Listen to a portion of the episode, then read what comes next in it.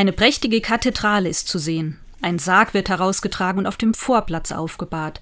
Er ist mit Blumen geschmückt und ein Bild darauf zeigt eine Frau mittleren Alters. Viele Menschen stehen auf beiden Seiten neben dem Sarg. Plötzlich löst sich ein Mann aus der Gruppe der Trauernden. Man hört ein Lied, Love von Nat King Cole auf Französisch. Der Mann öffnet seine Arme, als wolle er damit eine Tanzpartnerin umfangen, die man mit den Augen nicht sehen kann. Einige Momente tanzt er hingebungsvoll allein mit ihr über den Platz.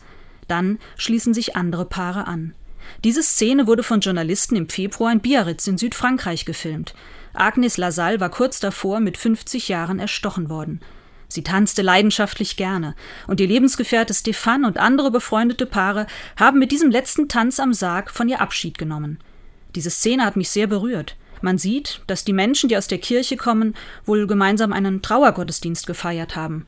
Ein altes Ritual also, das in weiten Teilen vorhersehbar ist und so vertraut sein und Halt schenken kann.